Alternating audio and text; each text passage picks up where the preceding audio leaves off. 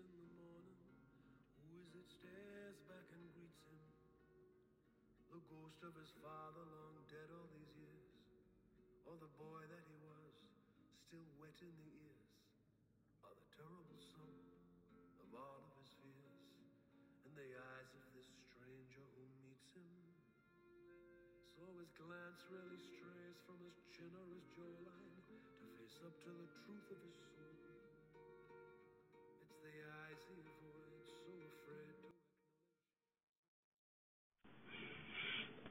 Chào mừng các bạn đến với kênh podcast của Lạc Đình Hôn. Hôm nay chúng ta lại cùng trò chuyện nha. Lại nói về hồi xem Vua Hài Kịch 2 của Châu Tinh Trì.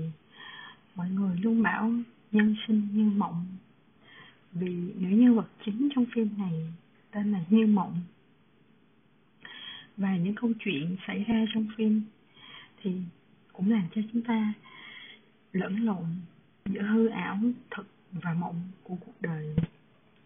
Nhưng riêng mình khi đó trong đầu chỉ nghĩ đến một câu của lý bạch, đó là xử thế nhược đại mộng. Đời chẳng qua chỉ là một cơn mộng lớn. Và bây giờ nghĩ lại lúc mới lên Đà lại sống, quả thực giống như là một cơn mơ dài. Đó là mùa thu năm 2018 buổi sớm trời nắng chói chang. Nhưng cứ tầm xế chiều lại chuyển mưa dầm suốt tới chiều tối. Những cơn mưa chậm chậm, bất tận. Trong những ngày ấy, mình sống như đi giữa một cơn ma dài. Đó là lần đầu tiên mình có một khu vườn với rất nhiều cây cối để ngắm nhìn và chăm sóc. Lần đầu tiên có một cây rosemary cao hơn cả mình để mỗi làm steak hay ướp thức ăn là lại ra hái, chứ không phải đi vào ân nam mua một bó rồi về phơi khô để dành. Mỗi lần mình vươn tay lên hái thì nắng sẽ xuyên qua từng kẽ tay và chảy vào mắt mình một màu vàng chói lọi. Đó cũng là lần đầu tiên mình được ăn hồng mới hái do bé dương mang sang cho. Lần đầu tiên tình cờ và quen được một chị bán cá tươi tự đánh bắt ở Nha Trang. Và mỗi sớm, chị đều chở xe máy từ Nha Trang xuống Đà Lạt.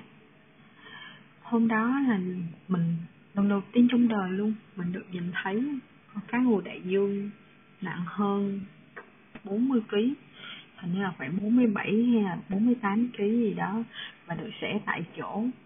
Xong rồi, chị ấy còn để dành cho mình hai lát cá thật là ngon nhất, lớn nhất. Mà mình mang về ướp với lại trà lát xay sô chân rồi xong khói và áp chảo, ăn với salad. Hương vị ấy đến bây giờ, để cái người khách một cái thời điểm đó ở lạc đình và ngay cả mình cũng không thể nào quên được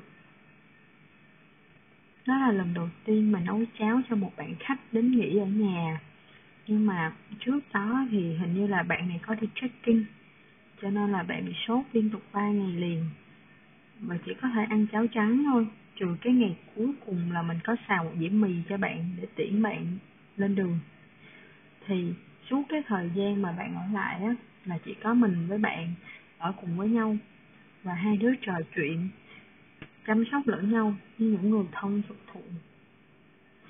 Lần đầu tiên mình được mua bơ hash và làm salad tôm cho các bạn đến nhà dùng bữa, thì trước khi mà mình lên Đà Lạt ở, thì mình chưa có bao giờ được nhìn thấy trái bơ hash luôn. Và hình như năm đó cũng là cái năm đầu tiên mà Đà Lạt trồng thí điểm thử bơ hash là một cái trái bơ nhỏ xíu à một ký được đâu chừng tới 8 tới 10 trái ờ, và nó rất là béo rất là rất là thanh vị và rất là hợp với lại món salad. Nó nó khác với những cái bơ quá dẻo hay là quá nước. Nó một cái vị trí cân bằng và ăn thì mình cảm thấy là rất là ngon luôn và không có hề ngán. Mặc dù là nó vẫn rất là béo và rất là thơm. Đến giờ thì nó vẫn là loại bơ ngon nhất mà mình từng được ăn luôn.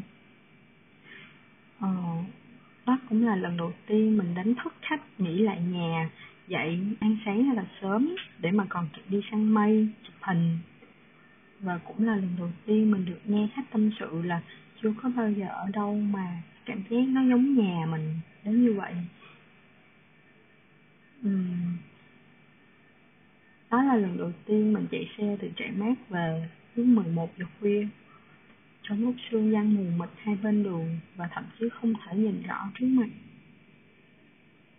Đó là lần đầu tiên nắm tay nhau khi đi xe vòng quanh hồ Xuân Hương và trong đầu thì nghĩ đến câu trên không, trên sông khói sóng trong buồn lòng ai, trong hoàng hạ lông và cũng là lần đầu chở nhau khắp các con dốc và nheo nhao hát khúc thủy du cũng là lần đầu tiên sau mấy năm quen nhau tụi mình có thời gian ngồi nói chuyện một cách sâu sắc về nhận thức của cả hai về thế giới. Ừ, cái ngày thứ năm hay thứ sáu gì đó ở cái nhà mà mình thuê đầu tiên ở Đà Lạt á lần đầu tiên mình được thấy hoàng hôn màu đỏ thẫm. Nó buông xuống và đổ cái ánh rực rỡ đó xuống vườn nhà cái bãi cỏ và những cái hoa xuyến chi trong vườn được nhuộm hết màu hoàng hôn.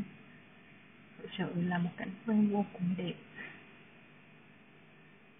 Uhm, cũng là lần đầu tiên mà cả nhà mình có thời gian quay quần để ăn đồ nướng cùng với nhau mà không phải đi ra ngoài tiệm. À, và cũng lần đầu tiên mình được hai người bạn vừa quen ở Đà Lạt sang nấu lẩu sukiyaki đúng kiểu Nhật cho ăn. Và được anh vốn là một người đã từng sống ở Nhật rất là nhiều năm giảng cho nghe về văn hóa Nhật. Thì hóa ra là sukiyaki nó không hẳn là lẩu với nước mình nhúng vô giống như là mình hay ăn ở các cái tiệm ở Việt Nam bán đâu. Mà sukiyaki á, thì um, được nói giống cái món nướng với nước sốt hơn. Thì đầu tiên là mình sẽ cho một cái miếng mỡ vào láng chảo xong rồi uh, xong rồi mới cho cái nước sốt sukiyaki vào và cho thịt bò vào rồi lấy trong cái cái nước đổ rất là ít đó cho cái thịt cái nước nó ngấm vào trong cái miếng thịt thật là ngon. Rồi mình sẽ ăn cái miếng thịt đó với lại um, trứng trứng sống á đánh lên. Ừ, thì cái đó là kiểu ăn sukiyaki của người nhật.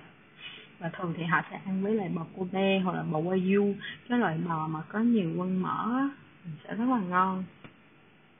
Nhưng mà thật ra thì bò Việt Nam mình ăn vẫn vẫn ngon hơn nó có một cái kiểu ngon khác.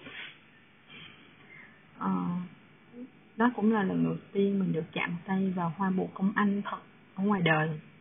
Và nhìn những cái bông gió bay hoài bay hoài chìm vào hư không. Lần đầu tiên mình tự nấu sữa đậu nành chè mè đen để đãi mọi người đến nhà thì đến bây giờ luôn một trong những người bạn của mình đó cô ấy vẫn nói là cái cảm giác mà cô ấy không bao giờ quên được khi đến Đà Lạt là khi tới nhà mình vào khoảng 7 giờ tối và trời ở ngoài rất là lạnh thì mình dúi vào tay cổ một cái ly uh, sữa đậu nành mà có mè đen. Mình tự nấu nó rất là ấm rất là thơm và cổ cảm giác như là đó là cái một trong những cái điều ấm áp nhất mà cổ từng có ở Đà Lạt tự nhiên bây giờ nghe kể lại thì mình cảm thấy cái chuyện đó ồ hóa ra nó cũng từng từng hiển hiện trong ký ức á. Thật sự là mình đã quên quá nhiều luôn. Đó cũng là lần đầu tiên mình tự nấu bún bò. Thì cái khoảng thời gian đầu ở Đà Lạt á có một lúc là mình chỉ ở một mình thôi. Ờ, và lúc đó tự nhiên thèm đủ thứ đó kiểu như là tại vì ở một mình á cho nên là không có muốn đi ra ngoài ăn. Mà mà thèm tự nhiên thèm bún bò mẹ nấu mà cả đời thực sự chưa bao giờ nấu bún bò luôn á lúc đó. Xong rồi mình cũng mày mò vào điện thoại hỏi mẹ xong rồi tự mò tự nấu. Xong rồi ba ngày liên tiếp ăn bún bò luôn vậy mà vẫn thấy ngon. Hay thiệt. Ờ cái đó cũng là lần đầu tiên mà mình thường xuyên tự đi chợ đến như vậy. Tại vì ở Sài Gòn á, thì thường á, là mình sẽ gọi supplier họ giao hàng tới hoặc là mình sẽ đi siêu thị. Mà Ừ, như vậy á, thì thường cái tương tác của mình với người bán nó gần như là không có. Kiểu rất là ít nói chuyện á. Ừ, nhưng mà khi mà mình lên Đà Lạt á thì uh, bạn muốn mua cái gì mà ngon mà tốt á thì bạn cũng phải uh, thông qua cái cái cô bán hàng một cái sạp ở trong chợ. Và nếu mà bạn thân với cái cô đó thì cô sẽ để dành cho bạn cái phần ngon. Uh, và cổ sẽ có ưu ái á. Thì đó là lần đầu tiên mà mình cảm thấy rất là mãn nguyện mãn nguyện tới lạc kỳ luôn á. Khi mà được cô bán thịt heo quay ở chợ, tặng cho một gói bánh bò. Nghe thì rất là mắc cười á, nhưng mà thì sự là cô đó bán mắc lắm. Mà hầu như là không có tặng cái gì cho ai hết á. Mà không biết sao tự nhiên tặng cho mình, cho nên mình cảm thấy là mình vip pro à. Và đó cũng là lần đầu tiên mà mình được chú quản gia mua tặng trái blackberry xịn từ cái vườn mà trồng organic của bạn chú thì chú quản gia của mình là một người rất là dễ thương. Chú hồi xưa là hình như học quân y và sau này do gia đình khó khăn cho nên là ừ, chú có những cái năm tháng rất là thăng trầm ở Đà Lạt và chú là một trong những người mà hiểu Đà Lạt nhất mà mình từng gặp. Những cái câu chuyện mà chú kể về Đà Lạt cho mắt mình, nó còn giá trị hơn cả cái việc mà mình đã từng ở Đà Lạt một năm nữa, thật sự luôn. Vậy và và mình rất là quý chú và hình như là chú cũng rất là quý mình. Cho nên là thỉnh thoảng chú cũng có hay mua cái quà nhỏ nhỏ như vậy tặng cho mình. Và mình thấy rất là rất là vui luôn á. Ờ, lần đầu tiên mình được cùng nhiều người mà không có phải là thành viên trong gia đình đó trải qua Giáng sinh năm mới và cả giao thừa nữa. Cái cảm giác nó rất là khó quên khi mà mọi người cùng ngồi quay quần ở bên cái bếp lò xong rồi nói chuyện thâu đêm tới sáng luôn. Và chúc nhau một cái năm mới vui vẻ nhiều hạnh phúc và uh, nhiều cái tài nguyên trong cuộc sống. Và đó cũng là lần đầu tiên mình được học cách đốt lò sưởi. Nhỏ lớn mình chỉ nhìn thấy lò sưởi trong phim thôi. Thì sự thật là đó là lần đầu tiên mà trong nhà mình nó có một cái lò sưởi. Và cảm thấy rất là rất là vui á, như một đứa con nít lần đầu tiên mà được ăn khoai lang nướng ở trong lò nè xong rồi hả, đem cả thịt khô, đem cả đồ lùi vô trong lò nướng ăn cảm thấy rất là, cảm thấy mình rất là trẻ con, nhưng mà cái niềm vui đó nó ấm áp lắm ừ. và cái cái khoảng thời gian ở Đà Lạt đó cũng là lần đầu tiên mà mình vấp ngã trong kinh doanh lẫn trong đối nhân xử thế. À, và lần đầu tiên mình nhận ra là vượt qua cái khó khăn đó nó nó thật sự là như thế nào? Là trong cái hoàn cảnh mệt mỏi cùng cực đó cái việc vượt qua nó là như thế nào so với những gì mình đã tưởng tượng? Và đó cũng là lần đầu tiên mình hiểu được rằng là trong tất cả những cái mất mất đi tiền bạc là cái thứ nhẹ nhàng nhất bởi vì mình còn sức, thì mình còn kiếm lại được tiền. Miễn là mình đã mất hết đi ý chí thôi. Và cũng là lần đầu tiên mình nhận ra là mình có thể mạnh mẽ được tới chừng nào. Khi mà mình quay lại Sài Gòn, bắt đầu lại từ con số không và làm mọi thứ. Cũng là lần đầu tiên mình nhận ra là mình đã được mọi người, mà sau này mình hay gọi là người nhà lạc đình á thương mình tới mức nào và giúp đỡ mình nhiều đến mức nào khi mà mình quay lại từ việc là được một người bạn cho thuê nhà với giá rẻ và hỗ trợ mình rất là nhiều về mặt kinh tế hay là từ việc khách hàng vẫn không có quên mình và liên tục đặt hàng để mình có một cái số vốn để xoay sở và trả nợ vào thời điểm đó. Và lần đầu tiên, vào những cái ngày cuối cùng ở Đà Lạt mình nhận ra là mình nhớ Sài Gòn tới mức nào. Thì, giống như mình đã nói á, khi mà mình đi xa mọi người thì mình mới nhận ra là thật ra không phải là lạc đình đã mang đến cho các bạn sự ấm áp không, mà chính các bạn là những người đã mang đến cho mình, cho lạc đình, dù là ở sài gòn hay là ở đà lạt. Cái cảm giác gia đình và ấm áp là bởi vì mọi người đã mở lòng ra với mình, với lạc đình. Chứ không phải là mình đã mang được cái cảm giác ấy tới cho mọi người. Và cái và cho đến tận bây giờ luôn á, tất cả mọi thứ, khoảng, cái khoảng thời gian ở Đà Lạt đó đối với mình vẫn giống như là một cơn mộng dài, mà mình cũng không rõ là mình đã bước ra được hay là chưa. Chỉ biết rằng là trong lòng mình bây giờ những cái kiếp còn lại dụ như là ngọt ngào nhiều hơn là cay đắng. Mà đối với mình thì như vậy cũng là cũng tốt lắm rồi. Giống như trong vua hài kịch hai vậy á, mọi người hay bàn với nhau á, là cái đoạn sau, cái đoạn kết của cái cô như mộng này nè, rốt cuộc là thật hay là mơ, hay là tưởng tượng, hay là cô này đã chết rồi và tất cả chỉ là ảo giác là cái ảo tưởng của cái người viết kịch bản muốn gieo vô lòng người xem. Bởi vì phim tết mà không thể quá tàn nhẫn được. Mà thật ra thì đối với mình chuyện đó nó không có quan trọng nữa. Miễn là trong cái cuộc đời này trong cái cái cái cuộc xem phim đó bạn cảm thấy là à, bạn cảm thấy hạnh phúc. Bạn cảm thấy là cái cái thỏa mãn của bạn nó nhiều hơn là cái dây dứt cái dằn vặt như vậy là đủ rồi. Tại vì đời chỉ là giấc mộng thôi mà. Đừng có chấp vào nó nhiều quá. Thời điểm bây giờ chính là lúc mà các bạn nên nghĩ đến điều đó nhiều hơn.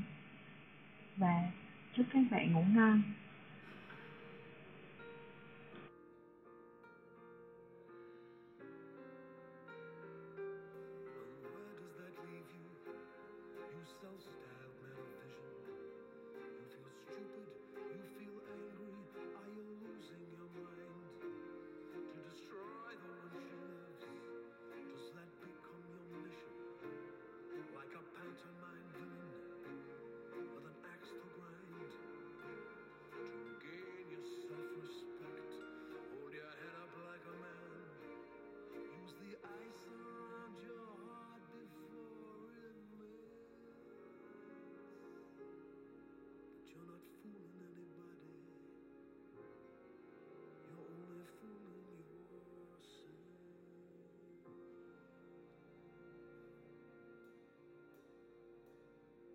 a cover